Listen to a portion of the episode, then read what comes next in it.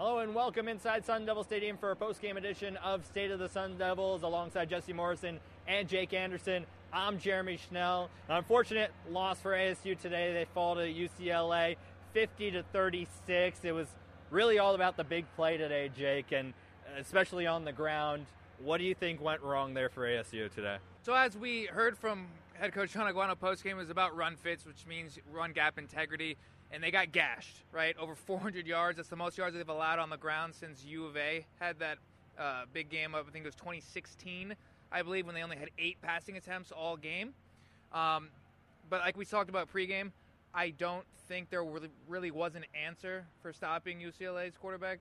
And we saw that there really wasn't, whether it was man, whether it was zone. He really took apart ASU and man as soon as he could run. You have a lot of guys in secondary's backs turned. Even with the spy, he was so good in short yardage situations. He's such an accurate quarterback, even though he did throw a pick on the first play of the game.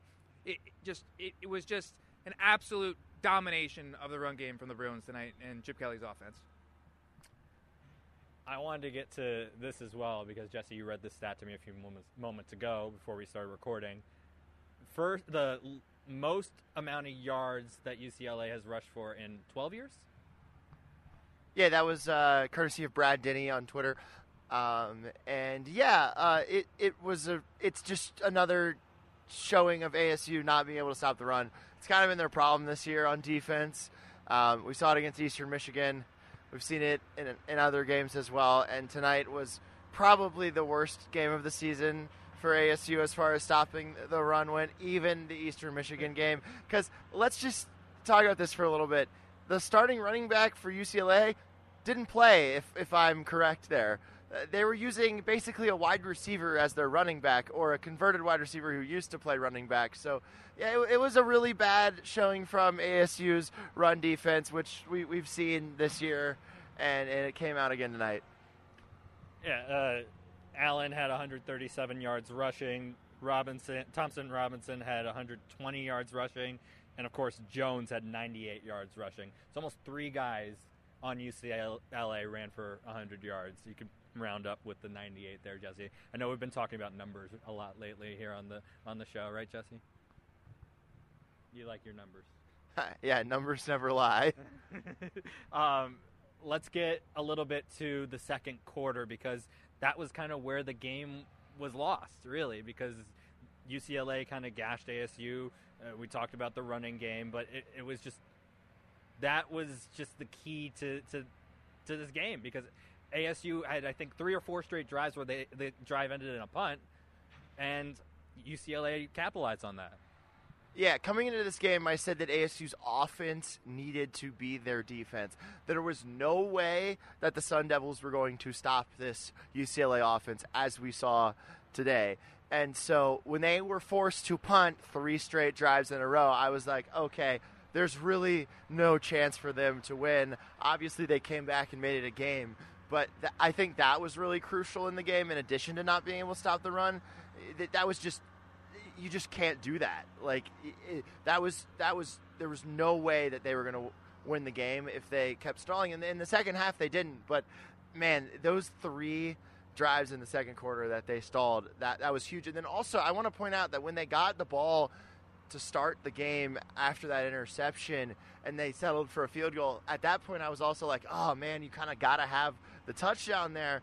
So those four drives in the first half, just getting the field goal and then punting three times, that really, uh, I think, was a big thing in this game other than the, the running game for UCLA. Yeah, I mean, ASU was down 18 at halftime, and then this game finished. ASU was down 14, so they did a little bit in that second quarter. I feel like it would have, it, it could have been a lot closer than it ended up being. Yeah, the scores at the end. I mean, ASU threw a pick uh, in their last drive. It could have ended up being a one-score game when you look at the whole grand scheme of things. But UCLA's offense, as, as Jesse just said, couldn't be stopped. They scored two touchdowns in every single quarter except the fourth quarter. So you got to give ASU some credit there. But I mean, the, the game was more ASU trying to play catch-up at that point. But yeah, that second quarter, you aren't able to do anything offensively, and and as a result, we saw the crowd kind of come out of it. Right, the crowd started to leave. It was kind of, I mean, by the end of the game, it was empty. But for a game that ended up being a one-score game in the fourth quarter, like you really wish you could have had a crowd still here. That way, you could at least maybe you know have at least had a chance to uh, maybe force them to make a, a mistake or get a, get that stop you finally needed that you know ASU's defense ultimately could never get when they needed it. Before Jesse talks about the crowd, I want to say that the people that stayed today were incredible and very loud and helpful to the young athletes out on the field. And that support is something that ASU needs throughout this time where they're three and six. They may be down a little bit. They need your support. You saw it a little bit toward the end of the game when ASU uh, UCLA to call a timeout when ASU was just driving down the field on them that made it a one score game.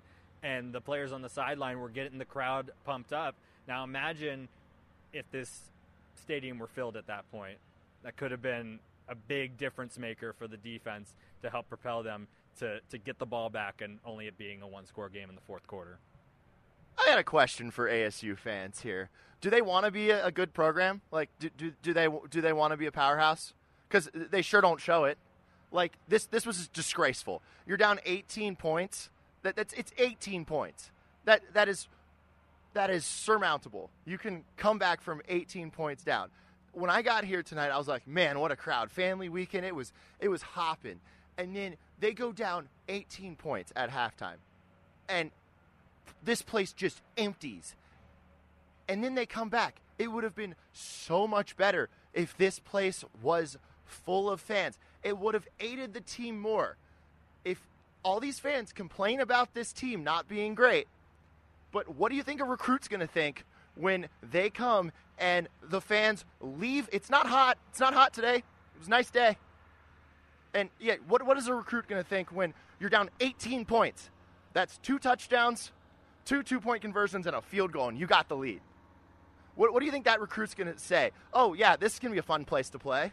No, it's, it's not because these fans are, are leaving way too early. We see it time and time again. And, and Jeremy mentioned it uh, uh, to me uh, earlier tonight that, yeah, people, like the students, they just want to come take a picture for Instagram and, and then leave. Well, if you, if you want to do that, just go outside the stadium, okay? Take a picture and then get your ass back to the dorms. This was disgraceful, and I've seen it so many times. And what, what, do, what do you think that makes a player feel? What do you think that makes a recruit feel? It's unacceptable. It is unacceptable. These fans need to stay, stay at least until midway through the fourth quarter. If it is a blowout midway through the fourth quarter, then you leave. But not at halftime. Not at halftime. And just to Jesse's point in terms of that point differential, they ended up going down by 25 in the third quarter and then made it a six point game. So there's the 19 points of a comeback that you were just alluding to. So ASU did make it a game. It was just they couldn't stop UCLA enough, and the offense couldn't stay with UCLA as much as UCLA was scoring. It was just going to be a shootout. We had a feeling it was going to be. It was even more of a shootout than we projected uh, earlier this week. Um, but I think this was the result that we all kind of thought was going to end up happening a shootout, but a loss nonetheless. Honestly, offensively, I don't think ASU could have asked for anything more other than just being good for all four quarters. They played three great quarters. Um, for what we've seen from this team, it, again, it, it's so hard to say it's a it's a moral win because no one likes those. Everyone wants actual dubs. Um, you got to feel confident about this team going for the next three games, though, right? Yeah, I do. And, you know, against Oregon State, I hope the fans stay and, and watch the game, even if they're down a little bit, because, you know, I've seen ASU be down like 10, 7 points. There's still a good amount of that student section that leaves. So, you know, again, unacceptable from them. Uh, but I, I just like to focus back to the team. I thought, from an offensive standpoint, it was a really good performance. You know, uh, it would have been nice if there had been, you know, some fans in the stands to appreciate it. Um, couple things. I, I think there needs to be something done about procedural penalties and also calling timeouts to avoid delay of games. That just cannot happen anymore. That could have been uh, that that could have been the difference at the end of the game. They could have had three timeouts instead of two, and that would have been able to uh, afford ASU to take a timeout when they're driving down the field to make it a one score game again with a minute and a half left. But no, they had to let the clock run down. Unfortunately, with a minute and a half left, I thought Shaun Aguano should have used his timeout there um, with a minute and a half left because at that point you have t- you have two timeouts. Uh, you, ha- you, you have to get the onside kick at that point. You have to get the onside kick with a minute and a half left. You let the clock run down. I believe it got to about 50 seconds left. You, you probably should have taken it after they got the first down, and then uh, ASU had to wait because they substituted, and then UCLA substituted, and the clock kept running, and then it got to 30 seconds, and then obviously the interception happened, and it just ASU tried, and it wasn't enough at the end. Um, yeah, but moving forward, second quarter not great, and even in the first quarter, we talked about it before before the game. We wanted ASU to be aggressive because it ended up being a shootout. ASU c- couldn't score with UCLA today, and they take the field goal on fourth and four in the first quarter after getting the interception. You have the momentum. I might have thought about going for it there, the, there, but they sent the field goal unit out right away. Possibly could have been a big opportunity missed for ASU right there.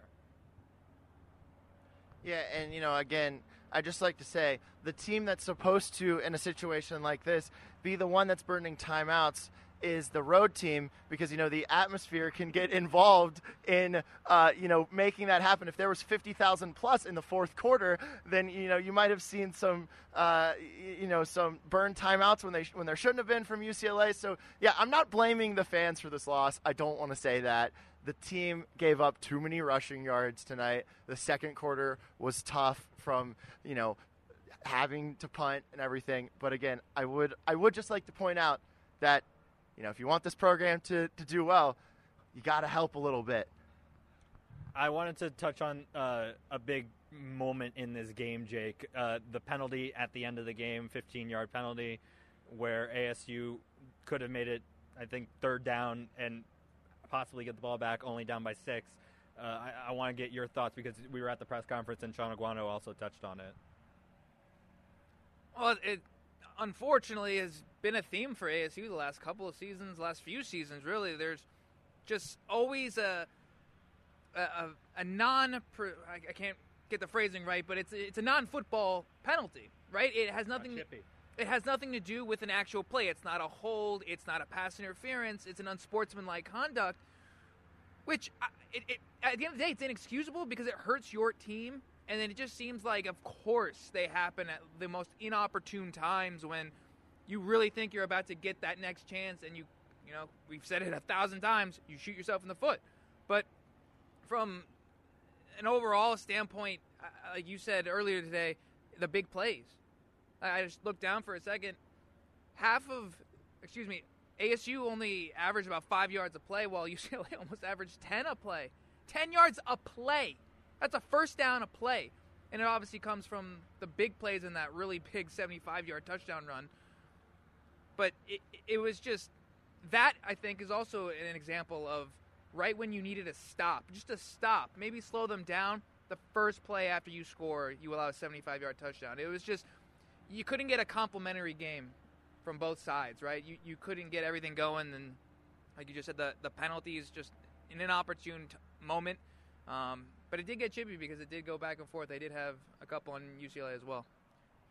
I missed all of UCLA's big plays today because I was editing. Because it seemed like after every time ASU got a great score, a, a big play, a pick, something like that, UCLA would come back and get a 30 yard gain or something like that. So uh, it's that's something that they need to address on the defense. When your offense is going out there and giving your points, you, got to stay disciplined. You got to be able to stop the run, especially against a team that is on their backup running back out there today.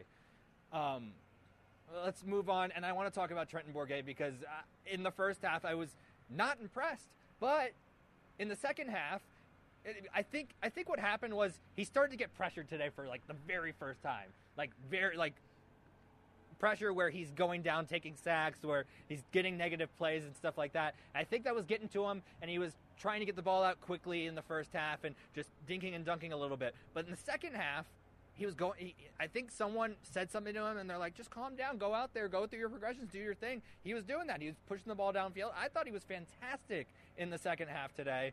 And uh, other than that pick, obviously underthrown a little bit, eh, he'll he'll want to have that one back. But that's he's pressing with 30 seconds left. It doesn't matter at the end of the day because ASU probably was going to lose at that point anyway. Uh, what what do you think about Trenton Bourguet's performance, Jesse? Yeah, I mean, I thought he was pretty solid tonight. I mean, it was his worst game of the three that, well, I guess he's played four, but of the three that he's seen substantial time in um, this season. But, you know, at the end of the day, I still think he played solid, and I think he played better than what are, what the other options are on this team. So I, have no real complaints other than maybe the interception and a couple of those first half drives. But, yeah, I mean, the offense scored 36 points tonight that's that's about as much as you can ask from your quarterback and your team as a whole. So there's there's no need to have another quarterback controversy this year. Trent Bourguet is the starter for the rest of the season, uh, barring injury. So let's, let's hope that doesn't happen. Um, yeah, I mean, he, he was under a lot of pressure tonight, so they do need to protect him a little bit better. But yeah, overall, good good performance from Trenton. Jake, your thoughts? Yeah, he was 38 for 49, which quick math. Again, I'm a journalist. I think that's like 74, 75 percent. Um, and he threw the one pick. It kind of seems like he always has one pick in the games that he's playing. Um, but like Jeremy said, it, it, it, was a garbage time pick, if you can say that. Um, but he was good. I mean, he was exactly what you wanted. Is exactly what we've wanted from an Arizona State quarterback this season. Um, we saw Emory Jones warming up for a little bit. Um, helmet was not never on. Backup quarterbacks always warm up on the sidelines. But it was during. I will say this: it was during the second quarter when there was a lull from ASU, and then the first drive because they started the uh, second half with the ball. That first drive in the third quarter was a three and out, and it was kind of like, okay, well, it's thirty, and then UCLA scores, and it's thirty-five to ten. So it's kind of like, what are we doing? But then they immediately picked up. They started scoring touchdowns. I think the biggest thing UCLA did, and if I'm a defensive coordinator, I do the same thing. I see, oh, I see Elijah Badger. I see what he's doing. And I say, you're not going to beat me today. And that's what they did. They bracketed him. They did everything they could to make sure. I mean, he ended up having good numbers, so he still had an Elijah Badger day. He had a one-handed touchdown, which, if you haven't seen it already, see Jeremy's angle that he recorded. Phenomenal I'll, catch. I'll place it right here. But we didn't see a ton of the tight ends the way we did uh, last week against Colorado. We saw Messiah Swinson get involved. He on that. Conyers had a very good catch and run too.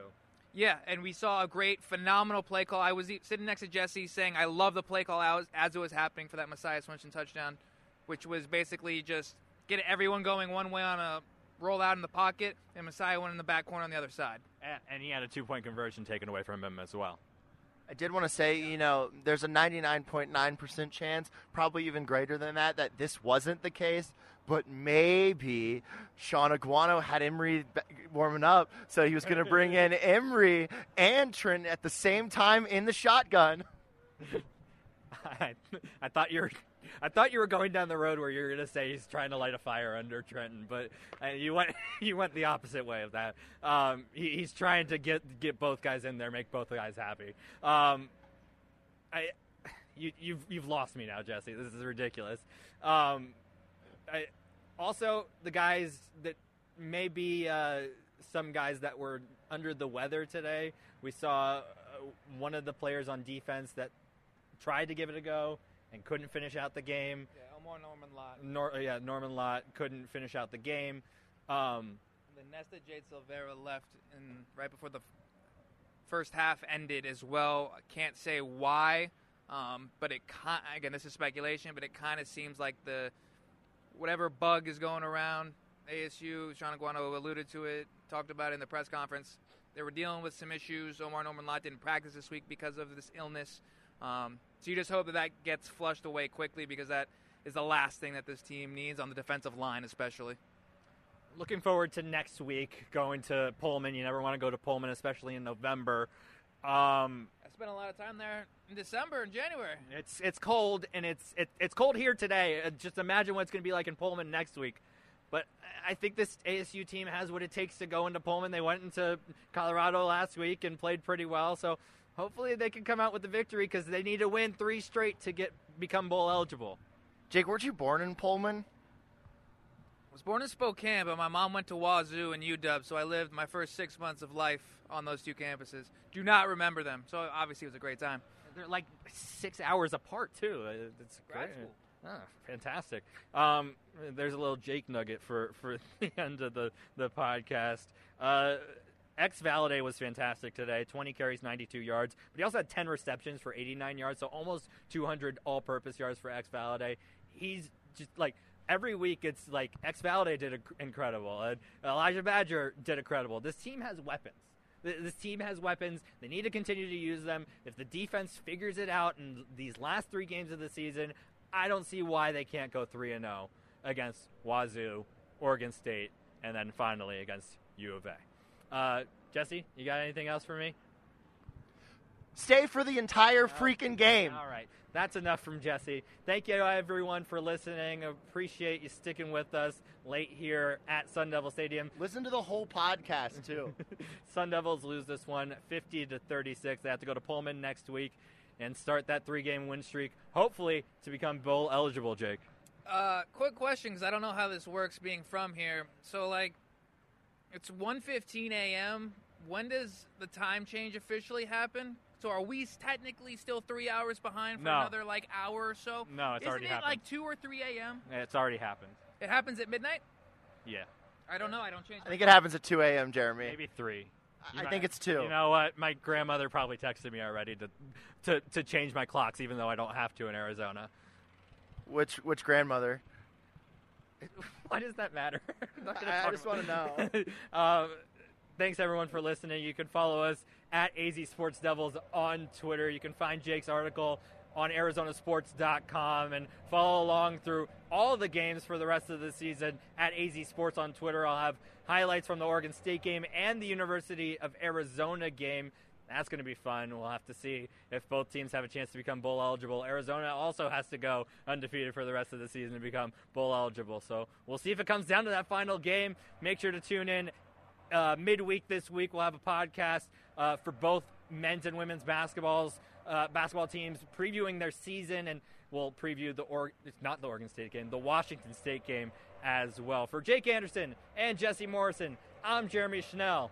We'll see you in the middle of the week.